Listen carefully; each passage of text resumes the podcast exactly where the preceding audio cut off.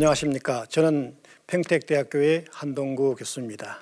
오늘은 제12강 신명기의 첫을매 감사 예배와 역사 고백에 대하여 공부하도록 하겠습니다. 자, 오늘의 포인트를 한번 보겠습니다. 먼저 26장 1절에서 11절의 어, 내용과 구조를 먼저 살펴보고 그 다음에 여기에 이 신앙 고백들이 한 번만 나오는 것이 아니라 세 번 반복하여 나오고 있습니다. 물론 다른 내용입니다. 그래서 이 왜 세 번, 무엇을 세 번 반복하고 있느냐 하는 부분들을 두 번째로 살펴보고 그 가운데에 세 번째의 고백은 역사적인 내용을 다 담고 있으니까 이 역사 고백이라고 볼 수 있겠습니다. 그래서 이 역사 고백의 내용들은 5절에서 9절에 나와 있는데 이 부분들을 자세히 살펴보려고 하면서 그러면서 전체적으로 감사 예배와 또 역사 고백이 갖는 신명기 법전을 종결하면서 갖는 의미들을 함께 다시 한번 생각해 보려고 합니다. 이제 어, 신명기 법전의 내용에 대하여 26장 1절에서 11절의 내용에 대하여 살펴보려고 합니다. 신명기 26장 1절에서 11절에서는 어, 이전에도 한번 말씀드렸겠지만 짤막한 서론으로 시작하는데 그 짤막한 서론은 역사적인 계명의 서론이라고 되게 부르고 있습니다. 그리고 난 다음에 헌물을 드려라는 지시가 있고 그 다음에 예물을 드리기에 앞서서 이 고백을 신앙 고백을 하게 되는데 신앙 고백에 대한 서론이 소개되고 그리고 실제로 이 신앙 고백의 내용은 10절에 가서 이 고백을 드리게 됩니다. 물론 그 사이에 지금 비어 있는 부분들에서는 또 다른 두 개의 신앙 고백이 여기에 포함되어 있습니다. 그리고 첫들매 감사 예배를 드리면서 다 함께 즐기고 또 거기에 참여한 사회적인 약자와 함께 축제를 지내면서 어, 이 이야기를 마감합니다. 그러니까 계약을 체결하기에 앞서서 축제의 예배를 드린 다음에 계약을 체결하는 것은 외형적으로는 자연스러운 순서이다.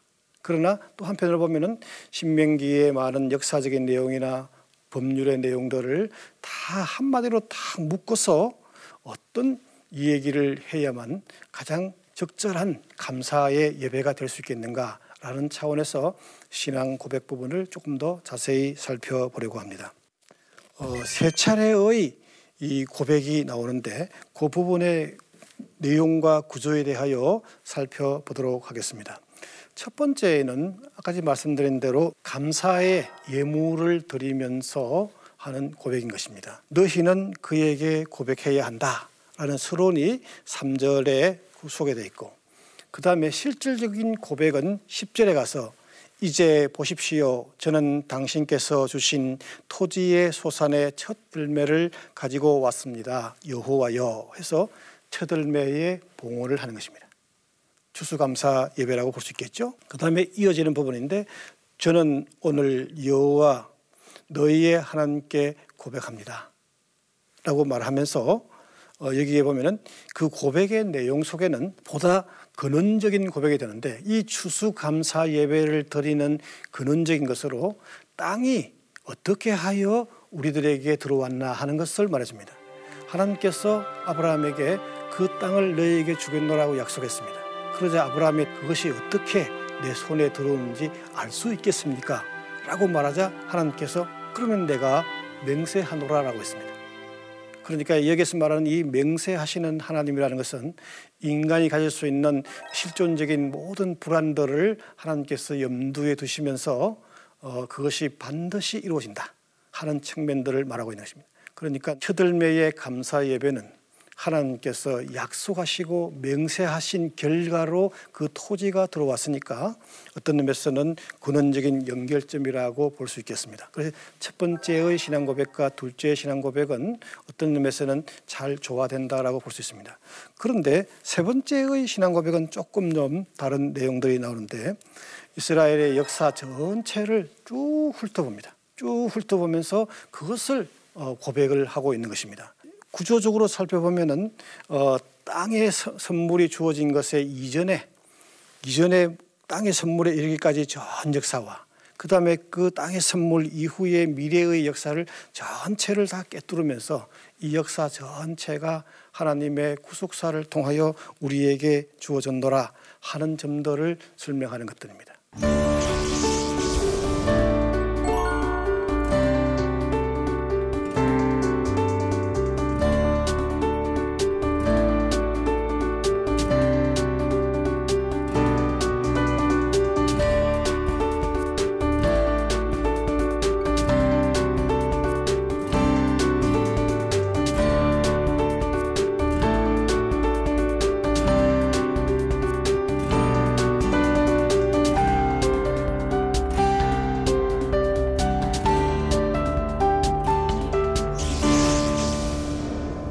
번째의 고백, 역사 고백을 어, 살펴보도록 하겠습니다.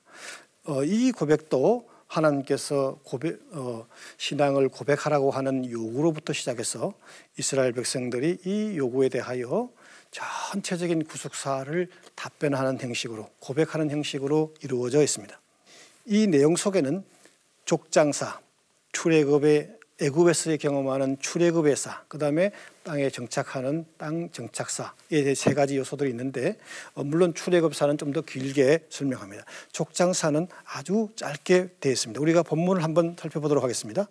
여기 보면은 어, 개혁 성경에서는 내 조상은 방랑하는 아람 사람들이다. 그리고 어, 또 개혁 성경에서는 우리 조상은 유리하는 아람 사람들이다.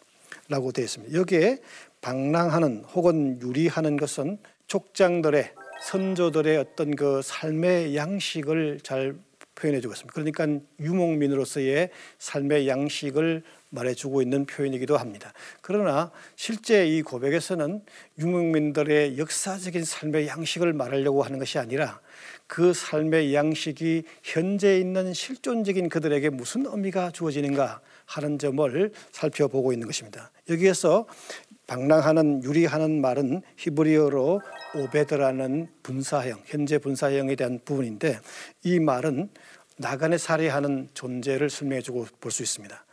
선조들의 이 나간에 살해하는 존재의 의미는 어, 구약 성경에 나타나면 크게 보면은 세 가지 정도로 살펴볼 수 있는데 첫 번째는 유목민이라는 삶의 형태를 말해 줄 수 있고 두 번째로는 실제로는 정착 생활을 하고 있지만 방랑이라기보다는 방황하고 있는 그런 모습을 어, 보여주고 있다. 그리고 세 번째로는 하나님 나라의 실존적인 모습, 하나님 나라의 백성들이 지내야 하는 어떤 그 양태를 설명해 주는데 방랑하는 유리하는 말은 짐승이 길을 잃고 헤맨다라고 할 때 사용하는 표현입니다. 예레미야 50장 6절에는 이스라엘 백성들이 길을 잃고 헤맨다라고 마치 양떼들이 길을 잃고 헤매듯이 이스라엘 백성들이 길을 잃고 헤맨다라고 표현하고 있습니다.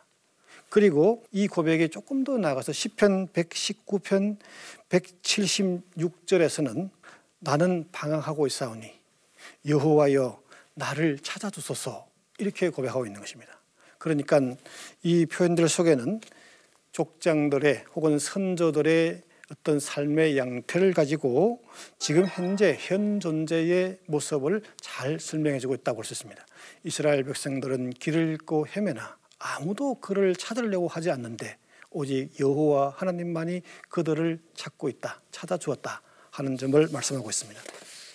다음으로는 이제 어, 이 애굽의 체류에 대하여 살펴보려고 합니다. 애굽의 체류는 보다 긴 내용으로 설명하는데 먼저 그들이 민족으로 성적했다는 부분 그러자 애굽 사람들이 그들을 억압했다는 내용 억압을 당하자 그들이 고통을 호소하고 하나님께서 그 고통을 들으시고 큰 권능으로 해방시켜 주었다 하는 많은 내용들이 짧은 표현이지만 포함되어 있습니다. 먼저 민족으로 성장했다라는 부분인데 소수의 사람들이 애굽으로 올라가서나 그들은 민족으로 성장되었다 하는 부분입니다. 본문을 한번 살펴보겠습니다.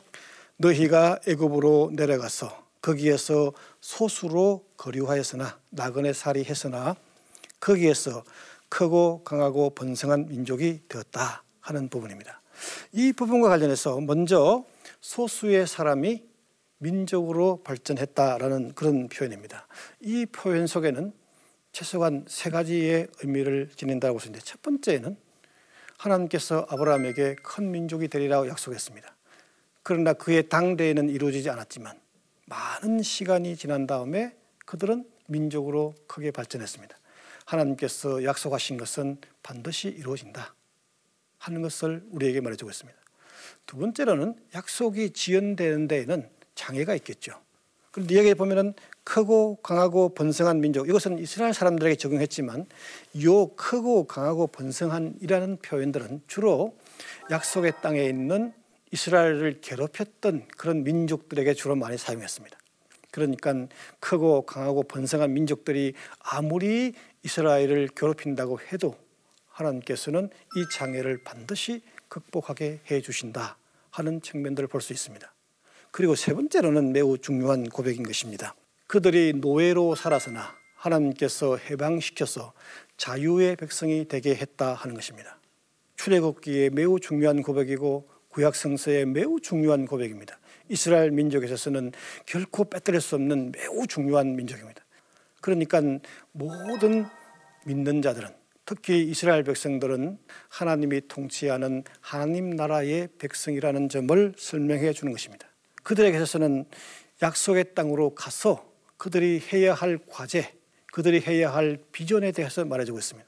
새로운 국가를 건설할 때 그들은 하나님이 통치하는 하나님의 나라를 건설해야 한다는 것입니다. 그러니까 지상에 있는 나라와 다른 나라를 주장하는 의미에서 지상의 나라를 주장하는 사람들과 충돌이 일어날 수밖에 없는 것입니다. 그래서 그들은 억압이 있었다는 것입니다. 자, 다음 단락을 보겠습니다. 보면은 그들이 애굽에서 억압을 받았다는 것입니다. 그들이 하나님 나라에 대한 비전을 갖고 있는 한 그건 충돌이 불가피하고 언제나 억압이 있을 수밖에 없는 것입니다. 오늘날 우리 기독교인들도 마찬가지인 것입니다. 하나님의 비전을 가지고 있는 한 이 세상과 충돌은 불가피한 것입니다. 하나님 나라의 백성들은 세상의 나라의 통치자들의 가치관에 대하여 거부하는 것입니다. 하나님의 가치를 받아들이는 것이죠. 애굽 사람들이 우리를 학대하며 괴롭히며 중노동을 시켰다라고 되어 있습니다. 오늘날에는 뭐 이런 학, 어, 학대는 없겠지만 분명히 우리가 예수 그리스도가 선포한 구원의 역사를 우리가 전하는 한에서는 이 세상의 가치와 충돌할 수밖에 없고 그 충돌은 불가피하게 우리에게 억압으로 온다는 사실들을 기억해야 하는 것입니다. 이 억압을 피하려고 하면 그는 곧 세상에 속해져서 부패하게 마는 것입니다. 그러니까 이 과정에서 그들은 억압을 당하면서 고통에 대하여 하나님께 호소를 하게 되는 것입니다. 본문을 한번 살펴보겠습니다. 우리 조상의 하나님 여호와께 부르짖더니 여호와께서는 우리의 음성을 들으시고 우리의 고통과 신고와 압제를 보시는 하나님입니다. 하나님께서는 그의 백성이 하나님 나라에 대한 비전으로 인하여 예수 그리스도의 복음으로 인하여 고통을 받는다고 하면 그 고통에서 부르짖는 그 고난의 소리에 대하여 하나님은 들으시는 분이십니다. 우리들이 기도할 때에 언제나 그 기도의 음성을 들으시는 하나님인 것입니다. 그리고 우리에게 찾아오셔서 응답하시는 하나님인 것입니다. 이제 하나님께서 어떻게 응답하는지에 대하여 살펴보려고 합니다. 여호와께서 강한 손과 편팔과 큰 위엄과 이적과 기사로 우리를 애굽에서 인도해 내었다 하는 것입니다. 특별히 이렇게 하나님의 권능을 강조하는 데에는 그 나름대로의 또 다른 이유가 있는 것입니다. 이스라엘 백성들의 가지고 있는 신앙상의 깊은 회의와 관련이 있는 것입니다. 사사기 6장 13절에 나타난 것인데 기드온이 그에게 대답하되 오 나의 주여 여호와께서 우리와 함께 하시면 어찌하여 이 모든 일이 우리에게 일어났나이까 이게 블레셋과 기드온의 지배를 받고 있는 그 사사 시대에 일어난 사건입니다. 그 사건 시대에 하나님께서 우리와 함께 했다면 왜 이 엄청난 재난이 왔느냐? 과연 우리와 동행하시느냐? 이런 고백을 하고 있는 신앙상의 회의를 나타내고 있습니다. 그리고 하나 더 나아가서 이보다 더, 더 근본적인 문제는 우리 조상들의 일찍이 우리에게 말하기를 여호와께서 우리를 애굽에서 올라오게 하신 것이 아니냐. 한 그 모든 기적이 어디에 있느냐. 이제 여호와께서 우리를 버리사 미디안의 손에 우리를 넘겨 주셨나이다 하니 여기에서 중요한 점은 그들의 신이 이스라엘의 적에게 승리를 주어서 그 신을 찬양하고 그 신에 대하여 감사를 드리고 있는데 이스라엘 백성들의 신인 여호와께서는 그들에게 패배를 주어서 고통과 신음을 하게 만들었다는 것입니다. 그러니 하나님께서는 과연 강한 하나님인가? 그들의 적들의 신들보다도 더 위대한 신이신가? 하는 신앙상의 깊은 회의에 빠진 사람들에게 답변하는 것입니다. 강한 손과 편팔과 큰 위험과 이적과 기사로 너희들을 해방했다는 사실을 기억하라는 것입니다. 하나님께서는 바로 이스라엘 백성들의 그 현실에서 부닥치는 그 좌절과 절망에 대하여 전능사상으로 답을 하고 있는 것입니다. 이제 마침내에 마침내 그들은 땅으로 인도하는데 본문에는 이렇게 되어 있습니다. 이 땅, 곧 젖과 꿀이 흐르는 땅으로 주셨다라고 했습니다. 여기에는 우리가 두 가지 메시지인데 하나는 이 땅이 우리에게 주어지게 되는 배경은 우리의 힘과 능력으로 정복한 것이 아니라 여호와 하나님께서 선물로 주었다 하는 것입니다. 선물로 준 땅이니까 마땅히 우리들이 어떻게 살아야 하는가 그게 상응하는 삶을 살아야 된다 하는 것이고 또 하나님의 뜻에 합당한 삶을 살 것을 요구하는 것입니다. 둘째로는 젖과 꿀이 흐르는 땅이라고 했습니다. 제가 이스라엘에 많이 가보지는 않았지만 아무리 봐도 그 땅은 젖과 꿀이 흐르는 땅이 아닙니다. 돌반 흙반인 이 황무지의 땅이었습니다. 물론 현대의 이스라엘은 갈릴리 지방에서 물을 많이 끌어와서 이제 어, 농업을 하니까 굉장히 농업이 잘 되는 곳이었습니다. 그러나 과거에 그렇지 않았습니다. 이집트의 경우에는 정말 광활한 농토 위에 적과 꿀이 흐르는 땅이었는데 반해서 이스라엘은 황무지의 땅이었습니다. 그런데 하나님께서 하시는 말씀이 바로 이 땅은 젖과 꿀이 흐르는 땅이다. 이집트의 땅보다 더 좋은 땅이다라는 것입니다. 여기에서 우리는 젖과 꿀이 흐르는 땅이 뭔가를 생각해 봅니다. 하나님의 비전을 이루는 땅이다 하는 것입니다. 하나님의 비전을 이루는 땅에서는 어떤 환경이 장애 요소가 될 수 없다. 또 어떤 어려움이나 또 어떤 여건이나 조건, 생활의 조건 이것이 하나님의 꿈을 이루는데 하나님의 비전을 이루는데 장애 요소가 될 수 없다는 것입니다. 그래서 젖과 꿀이 흐르는 땅이다 하는 것입니다. 애굽은 힘으로 다른 사람들을 억압해서 자신의 제국의 나라를 만들려고 하고 있고 이에 반해서 이스라엘 백성들이 건설해야 하는 새로운 국가는 하나님의 뜻과 비전이 나타나 있고 하나님의 통치가 실현되어 있는 나라를 건설해야 한다는 과제가 주어져 있고 그리고 무엇보다도 아무리 절망적인 상황이라도 그 나라를 건설해야 한다는 희망과 비전을 잃어서는 안 된다는 점을 강조하고 있는 것입니다.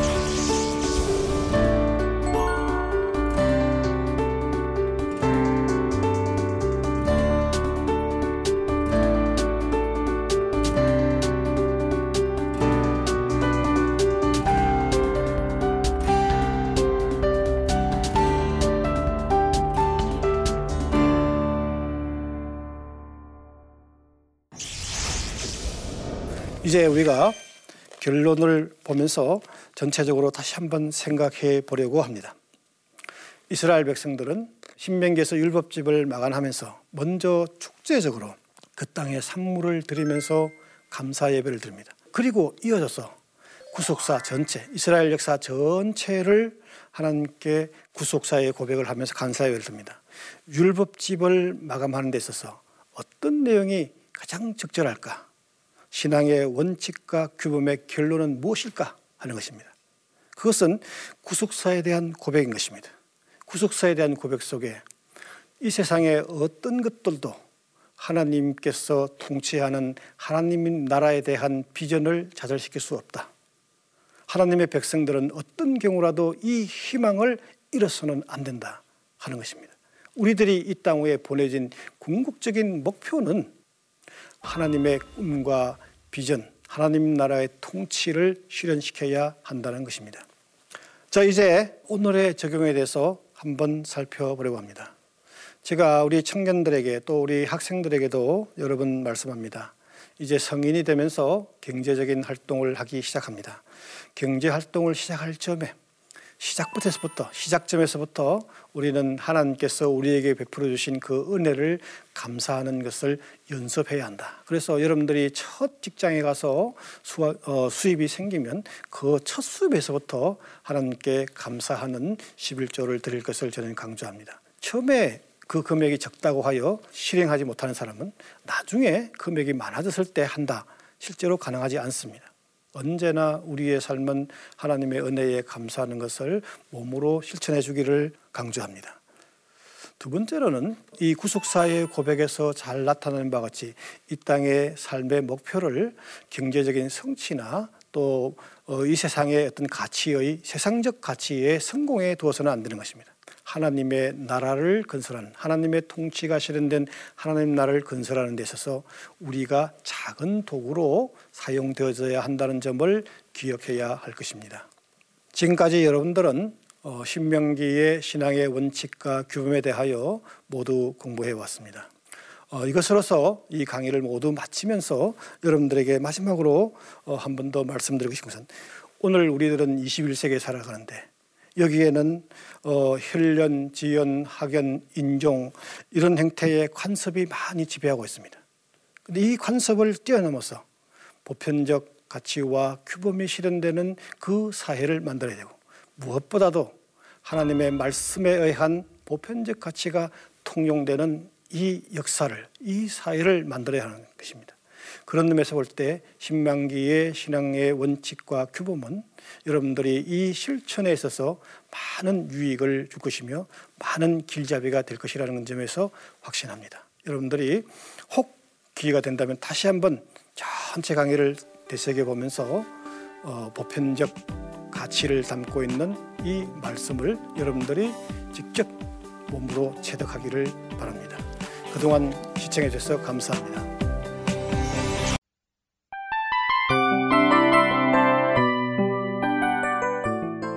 이 프로그램은 청취자 여러분의 소중한 후원으로 제작됩니다.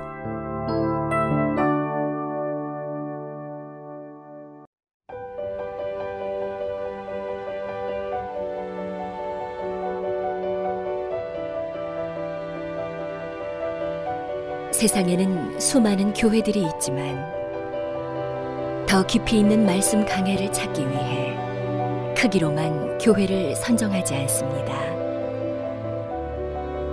보다 좋은 영적 콘텐츠를 더 많이 나누기 위해 방송비를 받지 않습니다. 1년 365일 복음만 전하고 싶어서 우리는 광고를 하지 않습니다. 온누리의 복음을 땅끝까지 CGN TV와 함께 땅끝 성교사가 되주세요